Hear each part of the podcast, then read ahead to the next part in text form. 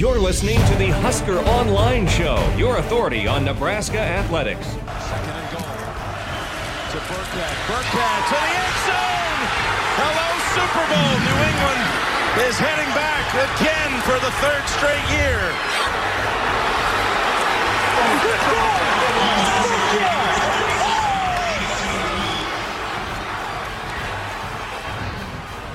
Won the AFC Championship, but that's not our ultimate goal. We want to win the Super Bowl, and so uh, moving in, digging into film, and uh, play study on them, and uh, just getting everything locked down before we head to Atlanta. Uh, we have not talked at all. Uh, we'll talk on the football field when I'm uh, hopefully taking him down behind the line of scrimmage. Got any good stories for practice? You and him back in Nebraska? Uh, me and Rex were super cordial. Uh, he was uh, obviously an all-star running back, so I didn't get to touch him too much, uh, even though I was a vet. And uh, the way we had things set up, he was uh, we were just kind of separated. But I mean, he was a super good dude, young kid at the time. We enjoyed being around each other. And welcome here to this Super Bowl week edition of the Husker Online Show. Sean Callahan, Robin Washut, Nate Clouse as Super Sunday is upon us, and uh, the streak of Husker players in the Super Bowl. Robin, is it now 25? Is that right? Yes, I believe so. 26. 26. 26. Yeah, It and and there are some discrepancies in there. Zaire Anderson was on, I, Yeah. Mm-hmm. be- I believe, a practice squad for one of those 26, and then Mike uh, Brown was on the IR the year the Bears made it. So th- those are, but it's still quite a streak. This weekend, Nebraska will have uh, two former Huskers in that game, and Ndamukong Suh uh, playing for the Rams.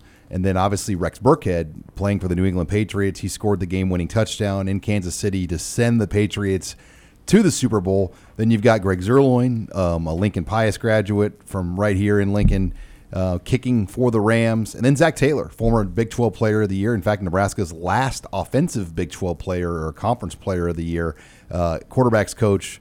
Most likely, Robin, soon to be named head coach of the Cincinnati Bengals. Right? They, Mm-hmm. Yeah, I mean, yeah, it's basically as soon as the Ram season's over, he's going to take over. That's that's the report. But it's pretty. I mean, first of all, it tells me I'm getting old. Guys that I Mm-hmm. covered and knew when they were young are are playing in Head Super Bowls and head coaches in the NFL. But um, yeah, Nate, I guess you could speak to that. I mean, you know, I mean, you, you picked up and Ndamukong Suh at the airport. Yeah, I picked and, him up from the airport when he was a recruit, uh, coming in on his official visit. Same with Zac Taylor. I mean, I, I picked up Zac Taylor and his family uh, from the airport when they first, uh, you know, visited Nebraska. I took them. I spent basically spent on an unofficial. I mean, I, I was probably with them for eight hours. The very first time they ever toured Nebraska. Same with Rex Burkhead. So I mean, all these guys, it, it's pretty, you know, it's pretty cool um, that you know before they were even Huskers, when they were in, in high school or in junior college, whatever the case may be, um, you know, you're able to, to get to know them and, and their their families and, and their whole stories and everything. And then they went on to have obviously successful careers at Nebraska and and now uh, way past uh, Nebraska. There's another Nebraska connection in this game too. We didn't even mention Matt Longacre, uh, former Millard West Wildcat, um, is playing in the game for the Rams. So another tie back to the Northwest state. Missouri State guy. I Yep, think. yep, yep. So yeah, I mean, it's at least gives you some rooting interest in a game like this. I mean, I know that there's with the Patriots, you're either a Patriots fan or you can't stand them. Um, I am in the can't stand them category, and the Rams, you know, whatever. Like I guess there's Suh, that's cool, but like you know, there really not a lot of that that does it for me. Uh, with them, especially the way they ditched St. Louis, I thought that was pretty shady. Just to go be one of two teams in the same city. Uh, so I'm gonna watch it because I'm an NFL junkie and I love the Super Bowl, but I will not be emotionally invested in this one. I mean, the Rams, though, when you just look at their talent and what they have, they, they have better talent, I think, across the board than the Patriots. Yeah. But the Patriots have the brain of Bill Belichick and Tom Brady. So it, it's an intriguing matchup to me. Um, but I know how Suh is in these big games. He's gonna, you, you know, guys like Suh are gonna ride. We, we've seen him on the championship stage at Nebraska against Texas years ago. I mean, this is the biggest game he's played in maybe since the Big 12 championship game. We were talking about this off air too during the Super Bowl media day. Uh, I think it was some dude from Barstool or whatever uh, asked him. You know, he's like, "Hey, Ndamukong, it's well known that you're the dirtiest player in the NFL, and I'm just going to tell you right now, if you do anything cheap to Tom Brady, we're going to have to come find you in the parking lot." And Suh just looks at him, smiles, and says. Make sure you have a good day. so, you know, He's dialed in. he's he's been through this before, and you know he's he's he's locked in. And you know, you, you mentioned in the Open, uh, they were asking him about Rex Burkhead. He played it down, and um, you know was able to have some fun with it. So, um, yeah, I mean, either way, Nebraska's going to have a Super Bowl champion who played a vital role in his team's success. So that I, that's cool. That gives you something to watch. Let me ask you this: Do You guys think Ndamukong Suh has a chance to be an NFL Hall of Famer? Is he on the border right now? I mean, if he if Mm. if they win this game, for example, and he plays really really well, and piles it up with a couple more years, is he NFL Hall of Fame level or just on the border? He just doesn't have the numbers. The popularity for too is going to hurt him in the yeah, voting. I don't yeah, know. he Does- has that does- stigma to him. Yeah, the popularity. Does the media I feel vote like on that? his his career in in Miami really hurt him. He went for the money versus playing for Yeah. like a good team. He was on pace with Detroit, and he was putting up numbers. Yeah. That was the thing. And then he went to Miami, got double teamed on every possession, and basically just didn't do anything. And then he kind of got a rep for taking plays off, uh, and things just really ended poorly there. And so he's he's kind of got his career rejuvenated. Uh, playing, I mean, playing next to Aaron Donald helps. Yeah, definitely but that- yeah, that uh, he's helps. capitalized on the opportunity, and he's got a chance to get that elusive Super Bowl ring that puts you at least in the conversation. Um, when you're a champion, all of a sudden your resume looks a lot you're more looked glistening. Yeah, we were asked in our chat this week, Nate, and I, I thought about this more. Like, should Nebraska look at maybe retiring the number 93 someday? And I don't think you do it immediately. I mean, Bob Brown, Nebraska, wait, I mean, they only had one number retired for many, many years, Tom Novak. Yep. He's the only four time all conference player in history in the program. Uh, they w- waited. Steve Pederson did this controversially. Um, no surprise to Steve Pederson to retire the second number, Bob Brown. But Pederson's theory on that was he's the first true NFL Hall of Famer and college football Hall of Famer in the mm-hmm. program's history. Now, Will Shields is the same as well. So I think it's one of those things. If you retired Suh's, That's the thing. You're opening the door. if you for- retire Suh's physical number someday, which is a big if, then it, you'd almost have to do Shields as well. And and you could make the case for a lot of other dudes that have come through the program that, uh, you know, won championships here, uh, and you know, did some pretty special things both at the collegiate and but NFL not level. NFL Hall of Fame level though. Yeah. Tingelhoff is NFL Hall of Fame Yeah. too. but still had pretty good professional careers. So I mean, y- you were opening the door for a lot of controversy there, and it's probably a reason why there's only two dudes that have had their physical number retired. And Bob Brown, it was. I mean, there was some controversy, but if you study Bob Brown, he was 6'5", like 260, 270, playing middle linebacker in the 60s. Mm-hmm. in an era where dudes were not that big, so I mean, he was a freak. he was one of the he was the first African American player to ever play against Auburn Mm. in in the Orange Bowl. Yeah, you did a whole chapter on him Yeah, in your book. it was pretty remarkable when you read back. Um, and he had to stay like in a different hotel, different like quarters of you know, they wasn't allowed to stay in the team hotel Mm-hmm. in Miami, and he took some Auburn linemen and drove them down the field like 50 yards. Uh, but yeah, he, you know, I, I think when you look back at it, obviously first NFL Hall of Famer, I think in the program's history was Bob Brown, Mm-hmm. um, so he deserved it. But yeah, Suh, if he continues to play well, I think maybe the discussion could go that way. But Will Shields, I think you'd have to put in that conversation too. I, I would probably make a stronger case for Will Shields. I mean, I mean that dude was uh, an unbelievable player at the college level, and then to do what he did for so long in the Consecutive NFL, games, yeah. I mean, he was an elite player for over a decade. Uh, so I mean, Suh's not there yet in my mind. But at the same time, Suh is kind of a generational type of defensive player. I mean, there aren't very many former Huskers that racked up as many individual accolades as he did. Um, I mean, winning not only just the Lombardi. I mean, what? I mean, how many? He won. He he, he won every a- single it was a major award. sweep. Outland, Lombardi. He was a Heisman Trophy candidate. and Yeah. uh, I think he finished the highest of any defensive player, maybe other than Charles Woodson in the Heisman. Charles Woodson um, won it as Mm-hmm. Yeah. A. Was he a defensive back, Yeah, punt, a- punt returner, receiver? He did he everything. played some receiver, but he was he was a defensive back. He went in as a defensive back. So I mean, in that regard, he's pretty unique in Nebraska history mm-hmm. as far as the when you compare him with all the other major award winners. I mean, it, it's a it's a conversation to have. That's that's for sure. I mean, I don't think anyone can deny that. Sure. Well, I'm looking forward to it. Who do you guys got? I, I'm I'm going Rams. Yeah, I think, like you said, the Rams, I think, have the more talented team, but I mean, the Patriots are the Patriots. They're a three point favorite for a reason right now, and it's just hard to dismiss when they got an they, they got their little motivation about you know they're too old, washed up, whatever, and that's kind of their calling card. Uh, the inexperience factor on the Rams side, I just it's hard for me to pick. Will they be able to run the ball though on the on the front? I mean, the, the Rams, I think. can- Yeah, I think they can. I think the Rams, though, with Suh and Donald, are going to make it pretty tough to run the ball. Sure. I mean, but their defense is kind of, I mean, given the level of star power they have on that, they were underperformed for a good they've portion of the up year. some points. Yeah. So I don't know. I think that the talent, like I said, the talent is in the Rams' favor, but all the other X factors, I think, go with the Patriots. Yeah, I'd like to see the Rams win, but I'm I'm probably Yeah, I will be go- rooting for the Rams, no Yeah. question about it. I'm probably going to go with the Patriots. I think the Belichick and Brady factor is just too much to overcome. Mm-hmm. For me, when you look at it, I, I think Belichick and Brady kind of trump uh, Goff and, and McVay. Brady's not done though, right? I mean, this is not. I mean, Zero percent chance he retires after this season. he's already said that. he has publicly said that in an interview. Well, why would you? You know, Yeah, I mean, he's still I one of the best yeah. quarterbacks in the game, and he's going to play for he just another went into Bowl, Arrowhead so- Stadium and won an AFC title game against you know the up and coming. Yeah, he beat the two. He beat the two best teams in the AFC back to back weeks.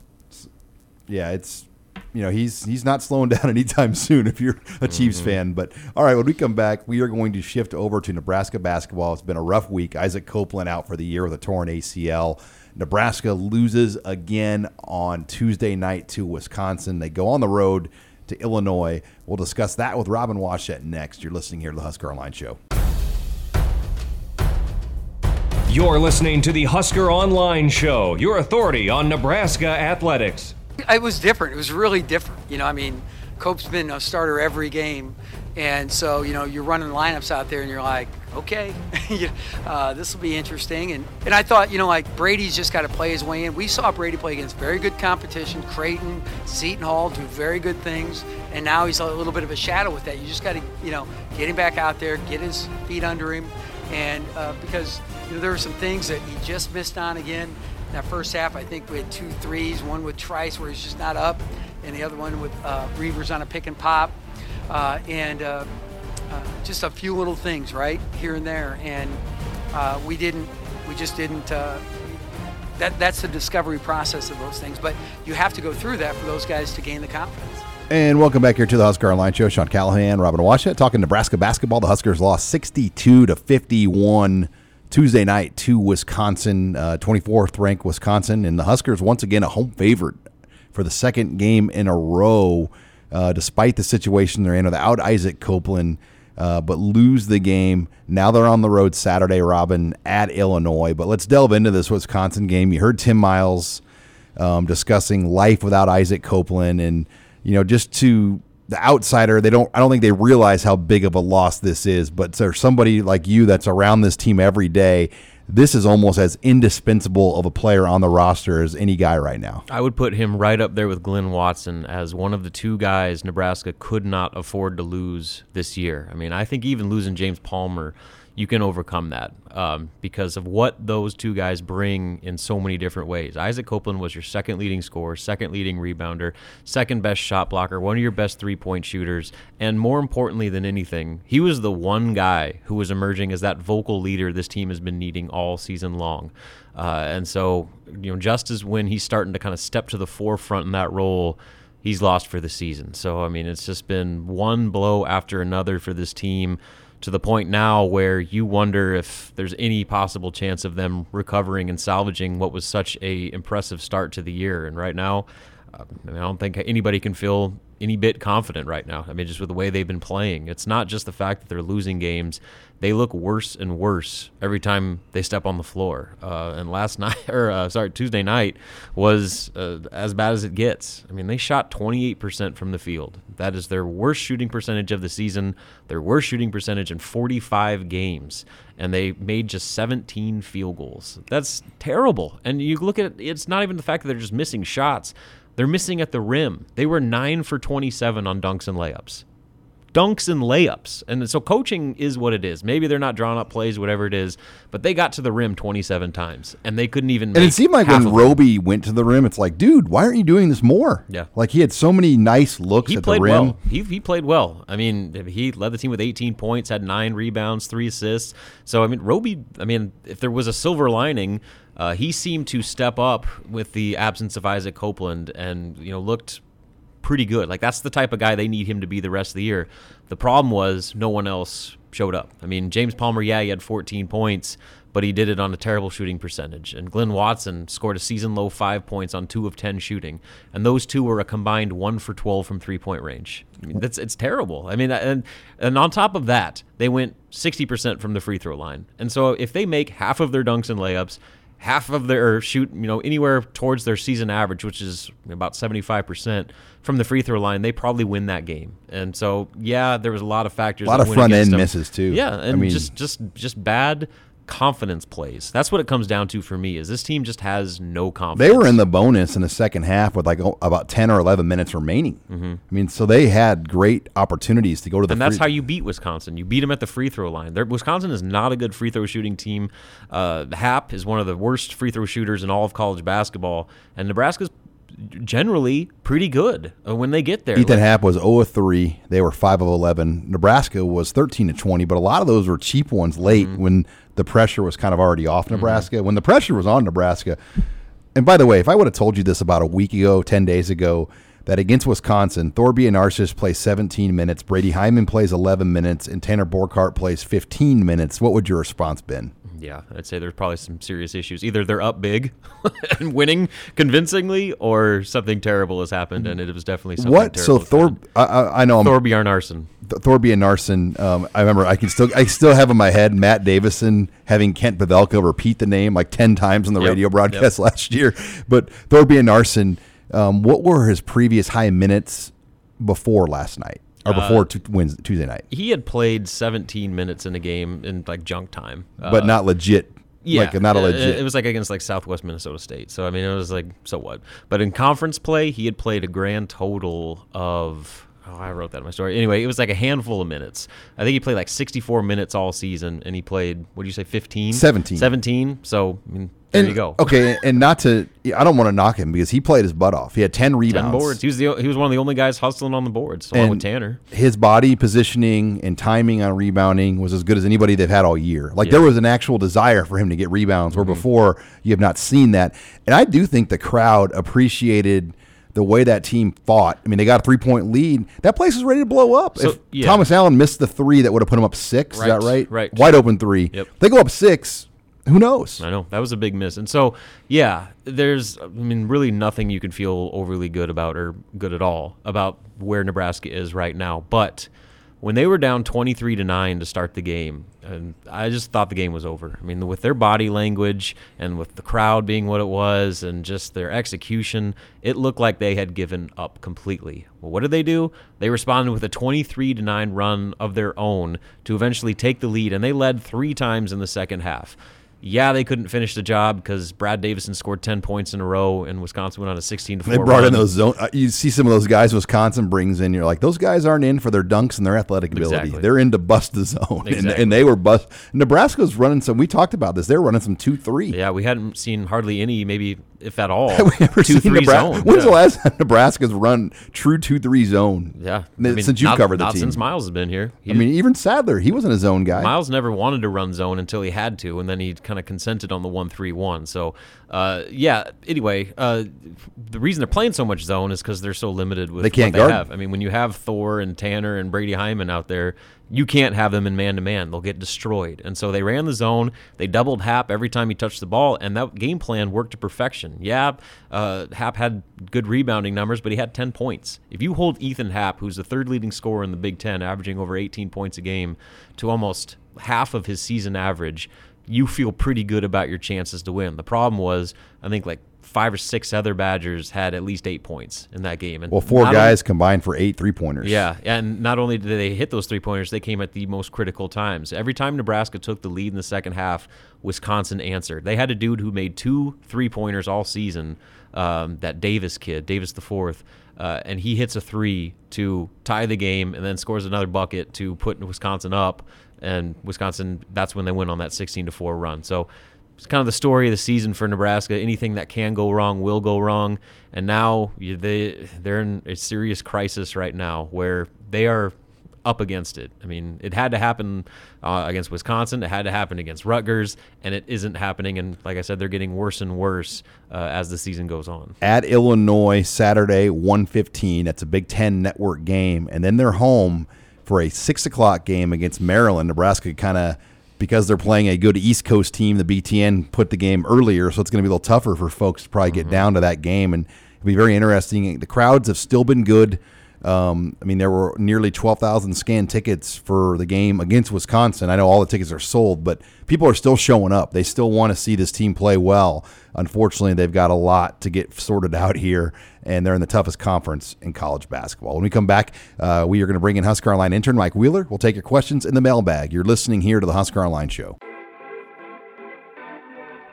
You're listening to the Husker Online Show, your authority on Nebraska athletics. And welcome back here to the Husker Online Show. Sean Callahan, Robin Washut, Nate Clouse. Pleased to bring in Husker Online intern Mike Wheeler as we're taking your questions here in the mailbag. This segment of the Husker Online Show brought to you by Tanner Sports Bar and Grill. Five locations in Omaha, one in Lincoln. Get on into Tanner's um, for your Super Bowl party needs. Get some wings to go. Go and watch the game. Um, it is your place to go. Any one of those five Omaha locations or the one here right in South Lincoln. That's Tanner Sports Bar and Grill. But it's time for the mailbag, Mike. What do you have this week to start us out with? All right. Well, we'll start here uh, in recruiting. Uh, we're actually a little under a, way, a week away from uh, National Signing Day on February 6th. Uh, Nate, I know you said in the chat uh, uh, just a couple days ago that you know a lot of this is going to be fluid this next week. So, who are the names that are going to be popping up here in the next week or so? Well, I think the main names right now are Stephen Parker, the outside linebacker from Dallas. Um, you know, you, have got Demariyon Houston, the wide receiver from Oklahoma City. And then, you know, beyond those guys, then I think it's kind of a roll of the dice. You know, does John Bivens, the running back out of Ohio, get the green light to commit? Um, you know, could there be, uh, you know, what, what happens with Sony Fonua? The the junior college outside linebacker, um, you know, and, and, players like that. But I, I, think for the most part, those are probably the, the main the four main names to kind of know heading into uh, to signing. Well, day. Nate, I'm looking at the list of all the guys that have visited Nebraska over the course of this year. They are the only four names not committed anywhere. Well, Jamel Starks and um, and uh, Tavian Mayo haven't committed either, but but those guys, the, the two the two DBs out of Georgia, uh, they're not really. They're I, not even being visited by Nebraska. I, Nebraska, I think, has been talking with them, but it, they they both appear to be long shots at this point. What do you got next, Mike? Uh, all right, here. So uh, Bob Welton was actually uh, one of the first hires that Frost made when he was here um, in a recruiting role. And now that he's gone, do you see uh, this staff maybe revisiting that open position here anytime soon? Well, they, have kind of just reshuffled the roles on the staff. Um, I mean, Trent Mossberger really moved into Welton's role, and then you've got Sean Dillon and Ryan Callahan. So instead of, I think, giving that position to just one guy, um, I almost felt like Nate they took when they hired Ron Brown, they kind of allocated. I mean, because Bob Welton's position, I think, was two hundred and ten thousand dollars. He was making good money. I mean, it was high level as far as on, on like the administration staff making. And uh, Ron Brown, I think, got a pretty good piece of that, and I think some of the other money then got kicked maybe over to a guy like Mossberger who got a nice promotion. Yeah, I, I think that's that's it's fair to say that's what happened, and and I don't see them you know, adding to that staff. I, I think if there is an addition, it's going to come as more of a of a graphic designer, multimedia, you know, a social media, uh, you know, that that type of role where.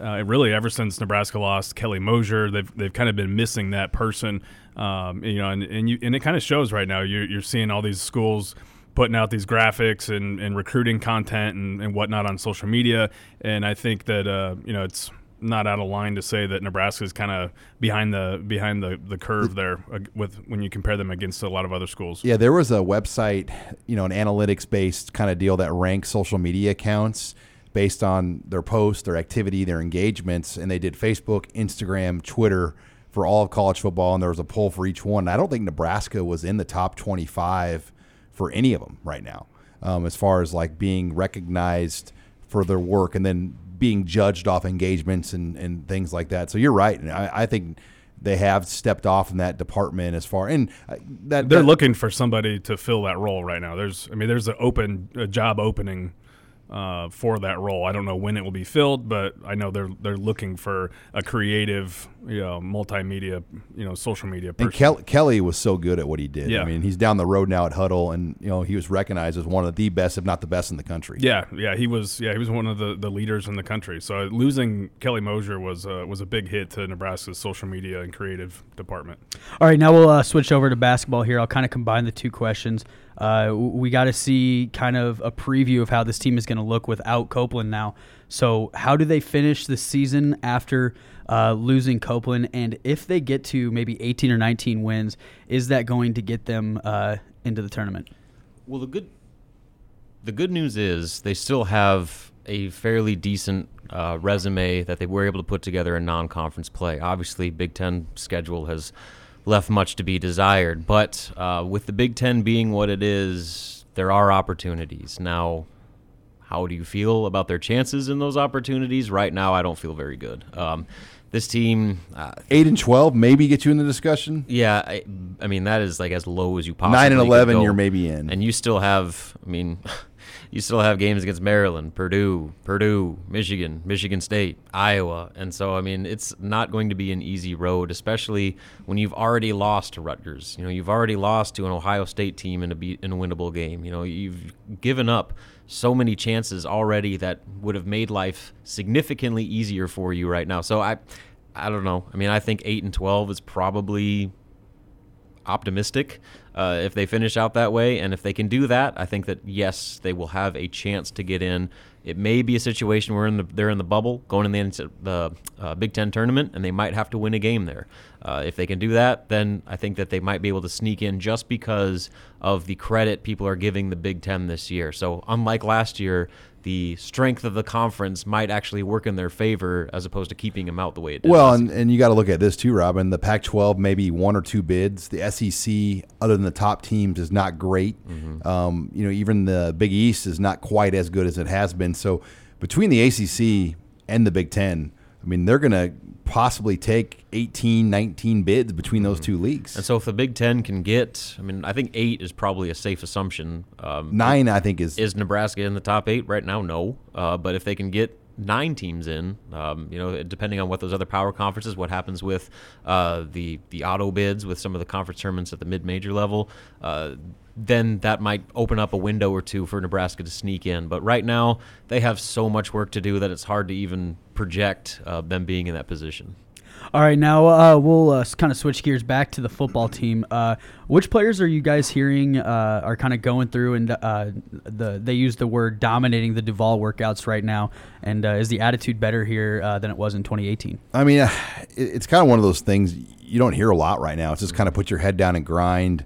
There's not even really a lot of videos of guys getting after it. Um, but I, I just think year two of a lifting program, you are going to see gains. I think, you know, the veteran linemen like Carlos and Khalil Davis and, you know, Ben Stille and some of these types of linemen in the program that are heavy lifters are setting the tone. I know a lot of the younger uh, early enrollee guys um, have been pretty eye opened by just how strong some of these guys are. You know, when they walk in the weight room and see a guy squatting 600 pounds or whatever's on the bar, um, there's there's a lot of like younger players that are like, holy cow, I got a ways to go to get to this level. At one of the basketball games recently, I saw Ben Stille there, and that dude looks like a monster. So he was already one of those guys that made huge gains last year, and that has not slowed down one bit this, this offseason, clearly. Um, Cam Jurgens is in the same boat, too. Uh, I mean, that dude looks like an offensive lineman now. Uh, so uh, you're feeling pretty good about that transition. Uh, as far as the social media goes, um, they've been posting a lot of pictures of Mohamed Barry, and he looks like he's getting after it, and so he is definitely taking advantage of his hashtag money season. Yeah, I think a guy like Maurice Washington looks like he's made some Oh, yeah. gains. uh, You know, um, and I really I would point to all those younger guys. You're going to see a big jump uh, from from those guys, especially a guy like Maurice who showed up right before Yeah, fall camp. that's an interesting one. So uh, you know he's one that I'm really interested in seeing. Uh, I think Caleb Tannor is a guy that I'm really looking forward to seeing in spring ball too, to see just what kind of what kind of uh, you know jump his body makes over over the fall and, and winter with Duval. We got time for one last question, Mike. What do you have? All right, so just out of pure curiosity for you guys, uh, if you could go have a beer with one former Nebraska player or coach, who would it be? Former. I'll, I'll probably lean on the coach side just because they have more stories and um, more things to say. As I think about that more and more, I'm just trying to. it's a tough question uh, Well- there's a lot of characters I've met. The easy one. I- I mean, is it living or or deceased? Well, Deva- yeah, Devaney. Yeah, Bob Devaney Bob all day, Devaney. every day. I mean, Bob Devaney, Milt Tenopir would be like my top two. Yeah, I mean, Devaney's clear, but I, you know, I think Danny Nee would probably have some fun stories, and if nothing else, he would uh, have enough colorful language to keep you entertained.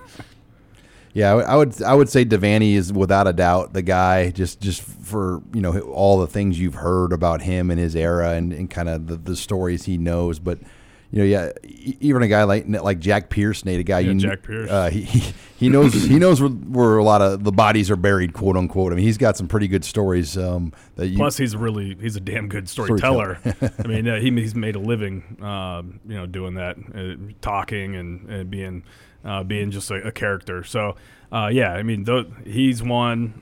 You know, my favorite that I ever had a chance to do that with is is by far in a way Milt Tenopir. I mean, he was he was unbelievable, and Dan Young was pretty good too. Those guys could tell stories like you wouldn't believe.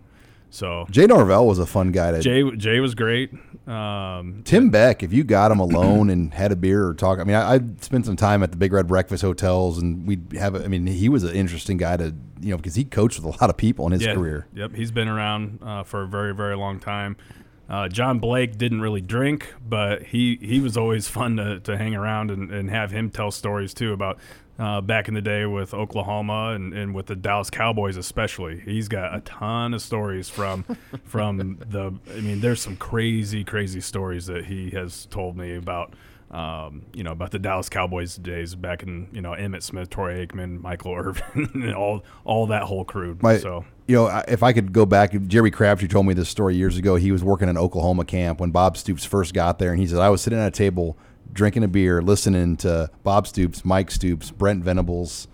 Um, you had Mike Leach, you had uh, Mangino, all those guys on one staff, just sitting there listening to those guys Man. go back and forth. That would have been an interesting time. yeah. So there's been some good ones over the years, but I mean, I don't think it gets The any Bob better, Father. any better than the Bob. yeah, I think you that's where it starts. Now, Danny Nee used to do his coach's radio show with Jim Rose back in the day, and he'd have a six pack on Yep. the air. Yep. And, and Bars- the original got Barstool better and style. better with every segment. I always like when you listen to those podcasts. I mean, you hear the beers go. we that's why we use twist offs in here. Yeah, Devaney used to go to Barry's after the game or whatever, and uh, yeah, just have a few, entertain. Him and Switzer would hold court. Mike Babcock, the the Husker historian, has some Yeah. pretty good Devaney stories. Oh, I bet. Well, when we come back, we're going to shift over to recruiting. Uh, we're going to talk about what's left and kind of Nate's thoughts on those things, and then the junior day coming up for Nebraska. That's all next. You're listening to the Husker Online Show. You're listening to the Husker Online Show, your authority on Nebraska athletics. And welcome back here to the Husker Online Show. Sean Callahan, Nate Clouse, talking some recruiting now. And my God, Nate, this has been the quietest January I can ever remember in recruiting in my close to 20 years covering recruiting. And a lot of it's the new signing day. We didn't really get a fully experience it last year because of the coaching change, but we are experiencing it this year. Nebraska has not gotten a commit since the first signing day on December 19th. And obviously, they're going to get probably at least one or two more, maybe three. Uh, but what are your thoughts just on how quiet the last month plus has been? Well, they publicly added Noa Pola-Gates this month, so I, I mean, technically they got one, but but He had signed he December had signed. 19th. Yeah, he had signed in December. So, uh, yeah, he might be kind of splitting hairs there. But yeah, it's been completely quiet. Um, i I mean, as quiet as it ever has been before, and it has everything to do with the early signing period. Uh, I know, I guarantee you, the coaches love this first and foremost. They're not babysitting their current commits or their longtime commits, um, and, and trying to you know, trying to keep them happy, trying to keep the poachers away, uh, because this is the time of year, especially you know the last week or so leading up to signing day, where I mean the vultures would really come out, and and people would be coming after your guys, trying to get them to, trying to entice them with one last visit, you know, and or whatever. So, um, you know, the, to have everybody pretty much all the way in the boat, signed, sealed, delivered, is is got to be such a relief for those guys. But uh, but you're right, it's been very quiet. I, I think Nebraska really liked what they had coming out of the December signing day. And so whatever they added in January leading up to signing day was going to be pretty much all gravy, kind of uh, you know the cherries on top, so to speak. So. Um, you know, I, I, I, talked with some people and they're like, "Are you worried they haven't added anybody?" They're pretty You much know? full. Yeah, well, yeah. I mean, I mean they, they just got a couple spots left, Exactly. and they're being very selective. And you know what? That's the right way to play it because they are in such a great position for 2020, and we'll talk about that a little later. But uh, next year's recruiting class, as good as this one is, right, and right now it's ranked number 13 in the country. Next year has a chance to be even better, and so you don't want to to bring people in and make some reaches and, and just take a guy for the sake of taking a guy late in the game, only to recruit over him or, or to have one less spot to give next year. So I think they're they're playing it the right way, um, and they, they they are in on some guys here that they they could add, and, and it would only bolster what's already a really nice class. You know, there's been some national discussion, Nate, about the early signing day with coaching changes. Um, you know, the Cliff Kingsbury situation where he was there and left, and you know, Bru, uh, Bru McCoy uh, decommitted, and now he's going to uh, Texas. Yep. Um, and some situations like that, that this early signing day is not good. I, I, I disagree. I mean, I think you're talking about so few kids that this situation affects but obviously it gets a lot of headlines and a lot of noise but i think the vast majority 97 98% of guys really like this that they don't have to worry about entertaining visitors and coaches the entire month of january Well, yeah, I mean it, it's it's a relief for everybody involved, not just the coaches, but also for the kids. You you're not having a, a ton of schools come by your school pulling you out of class every single day. You're not having a ton of coaches come by your home at night, and um, you know, and you're not worried about losing a spot with this team because they're filling up, and a coach is calling you to, to kind of put pressure on you to make a decision, and you're not ready yet. And I mean, there's there's a lot to deal with. Um, you know, before you even get into all the, the constant phone calls and texting and direct messaging, I mean, uh, you know, if you're a big time recruit, your your time is very very limited because you're getting pulled in about a thousand directions. So I I think it's it is a relief for everybody, but there are going to always be kids that are affected uh, negatively uh, by it, and, and that's what the coaching changes. You know, the coaching carousel always seems to to really kind of ramp up uh, right around you know the month of December, and so and there's going to be that monday after signing day. Yep. there's going to be a I, I still remember years ago we were driving on the in-state tour and i think going to norfolk or something and charlton warren left on opening monday It's like it's like that black what is it? They call it Black Fri- Monday. Black Monday in the NFL when all the coaches get fired. Well, that's yeah, that's kind of how it is after signing day too. That's when all the the coaching changes officially get announced, where uh, the other guys are, are are either getting let go or they're leaving to take a new job or, or whatever. and you can figure it out if a coach is not on the road for a school Yep. that's how you figure it out and it's pretty easy. not every media base really tracks that, but in a place like Nebraska, there was that one year where you didn't have Carl Pelini or Marvin Sanders or Ted Gilmore. Or, I mean, some of those guys just weren't on the road. Yeah, they so you- weren't- You, knew that they were gone. At yeah, that you knew point. changes were coming. So, um, but yeah, I mean, I think for the most part, um, you have to look at, at everyone's situation and then you know and, and kind of say, okay, well, if you know if there was a, a severe coaching change or something, um, you know, you can make some exceptions. You know, Tavian Mayo, for example, the DB out of Georgia that, that visited Nebraska during the season, he took an official visit to West Virginia at the beginning of December, and then all of a sudden Dana Holgorsen leaves and goes to Houston. Well, uh, and then West Virginia hires a new coach. He wanted to go take another official visit with the new coach because that staff at West Virginia was recruiting him. So the NCAA granted him a waiver to take two official visits to the same school. So he he visited West Virginia twice. Got a couple of steak dinners out of it. Yep, got a yeah, yeah it, right there, and um, you know at this at the same school. So, uh, and he's coincidentally he's you know leaning that direction going to West Virginia. But uh, but yeah, I think you have to look at it case by case, and, and if it makes sense to grant a waiver uh, for for an extra official visit or, or whatever, or to let somebody out of a letter of intent that they've signed, uh, then I think you need to do that. It's very now, Nate. You look at what's left, um, and and you know really there's about four targets, known targets on the board. Um, Eugene Asante was a guy. Did, did we ever confirm? Did they try to go out there and, and at So least they were they were by his home uh, this this past week, the last week. brother of Larry Asante, Yep, brother- outside linebacker? Yep. Uh, well, he's a he's a, probably an inside guy. uh, he could probably play either. Uh, he's he's doesn't quite fit the mold of what they're looking for as an outside linebacker, but he's really good. Um, and, and, it looks like he's still going to be going to North Carolina this weekend. He does have one more official visit. He's, that'll be his fourth official visit to North Carolina. So the thought was that maybe Nebraska might try to get him up, you know, midweek, but it doesn't doesn't look like that's happening. So you look at what's left. I mean, Demarion Houston seems like the most likely guy right now. Probably Nate. Um, would you agree to, to commit to the Big Red? Yeah. So the the uh, former Texas wide receiver committed out of Oklahoma City.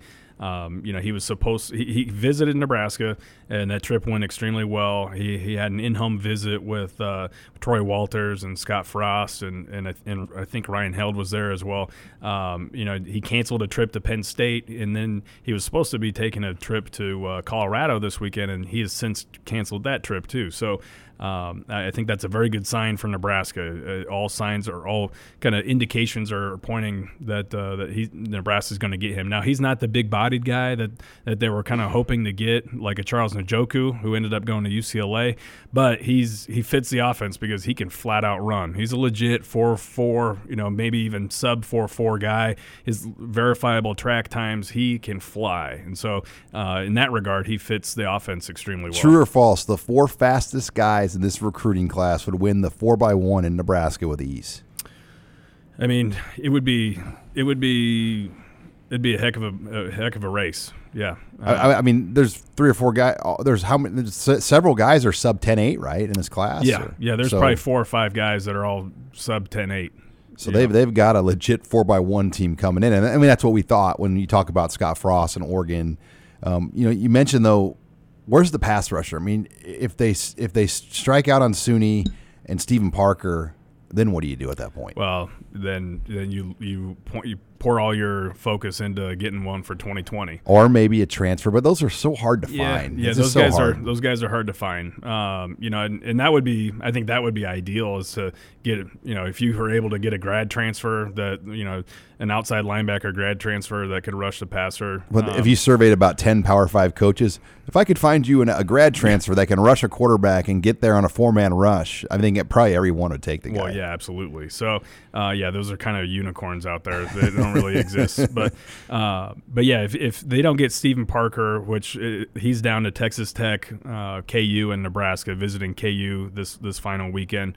Um, you know, I, I, think that you pour all your focus into getting one or a couple for 2020. KU's recruiting class is ranked like 114th right now. It's, it, I think, on record, maybe the lowest Power Five ranked class in like recruiting rankings history. Yeah, it's it's terrible. But the connection there is so Stephen Parker is originally from Lubbock. He committed to Texas Tech uh, in that the KIF. Cliff, Cliff, Kingsbury, Kingsbury uh, coaching staff, and the coach that was recruiting him at Texas Tech is now coaching for Les Miles at KU. So that's the connection. Um, you know, this coach has has been recruiting him for a long, long time. So I think he kind of felt like he owed it to this coach to go visit Kansas. I don't think, you know, I know that there's some around Kansas that think that that he's going to go there. Um, I still think that probably Texas Tech holds the upper hand because he's from Lubbock. He still has some family in Lubbock. Uh, but Nebraska is still very much in the mix here, uh, and they've been pushing hard. Erik Chinander and Scott Frost were, were there in home with him last Friday. Uh, and they're obviously going to make one last uh, in home uh, visit with him this week uh, before that official visit. He's supposed to announce on Monday. All right, when we come back, we are going to preview Nebraska's first junior day. That's coming up on Saturday as well. A star studded list of visitors will be in Lincoln. We'll come back with that next. You're listening to the Husker Online Show.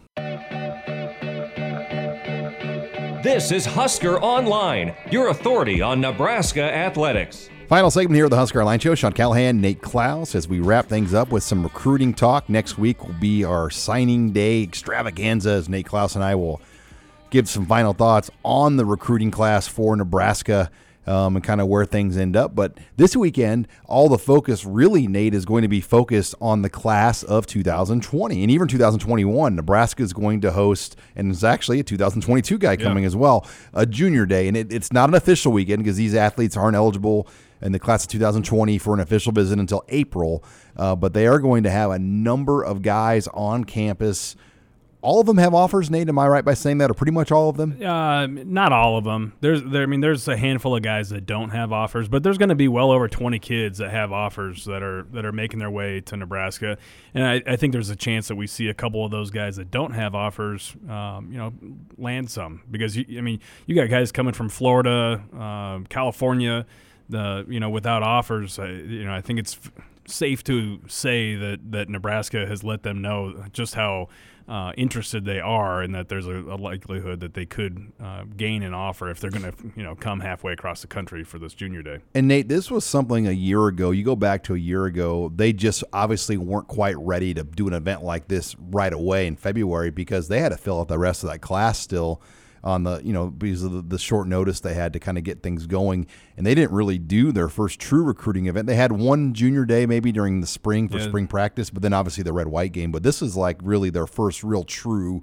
early big recruiting event they put together as a staff Yeah, this is the first big one, and you're right. I mean, they didn't even have time to to you know come back to Lincoln really, um, and you know, let alone put together a junior day uh, a year and ahead uh, because they were they were. I mean, it was a mad scramble putting together last year's class, and, which they did extremely well. But I I think now that they've been in Lincoln for a year, uh, they've been able to kind of lay down, you know, a, a little bit of a blueprint on how they want to attack these types of things. Um, and it starts with this weekend with with you're kind of reaching out to all your VIP underclassmen, guys that you've offered or guys that you're very close to offering. Uh, many of which you- you've already had on campus several times during the fall, so you're getting those guys back, um, you know, on campus, and um, you kind of bring those guys in first, roll out the red carpet for them, and it's nice because they're not going to be, you know, there's not going to be, uh, you know, they're not splitting time with a bunch of 2019 official visitors that are on campus. They can give all their attention to these uh, these kind of VIP underclassmen that are going to be in town. Nate, when I look at this list, I, I got a political reference for you. Um, when a new guy r- wins a political office, he always comes in and says, "We're going to come in and we're going to lower taxes." Well, when a new coach comes in in Nebraska, they always feel like we're going to come in and we're going to recruit St. Louis. Yeah. We're going to recruit St. Louis, and that's been kind of the you know new coach line for I don't know how many years in a row. By God, and we're going to make St. Louis a priority. Well, you look at this list, and finally, it looks like St. Louis kind of is a priority. Well, yeah, I mean, we've been beating this drum for I, feel like five years or, or more. Uh, that St. Louis is is just prime and ripe for the taking there, but no one has really done it yet. Uh, you know, we've had some coaches that kind of flirt around in the area, but for whatever reason. Th- They've just not been able to get a foothold in St. Louis. They've had a couple visitors here and there, and just when it starts to, to look like they're they're creating a presence and really all in on recruiting the area, then all of a sudden that disappears. But you look at this the list of attendees that we've already been able to confirm heading into Saturday, and it is heavy, heavy presence in St. Louis, and not just the 2020 class. You've got a couple of big time 2021 players, and even a 2022 running back, Arlen Harris, uh, who already has an offer from Nebraska. So a freshman in high school, um, you know, who's already been on campus once already. That's and that's the key thing. A lot of these guys um, are either you know have been targeted for a while now or uh, have uh, have already visited. So you're, you're uh, I think that this this maybe could be a turning point in that whole St. Louis recruiting discussion that, that we've been you know talking about for a long long time. It's really amazing how many of the good St. Louis kids now all go to private schools too. You know, when I, I was talking to Chris Brooks, really one of the top St. Louis guys Nebraska's gotten in recent history, and that was all the way back in 05. And he said really all the top kids now in St. Louis no longer go to a lot of the, inner city type schools. It's more a lot of the private schools, and, and, and you know, that, that's kind of the trend now. And you look at the list, a lot of these guys go to the, the private school powerhouses down there. Yeah, it's all the the SLUs, the the Lutheran Trinity North, Catholic. the, yeah, Trinity Catholic, the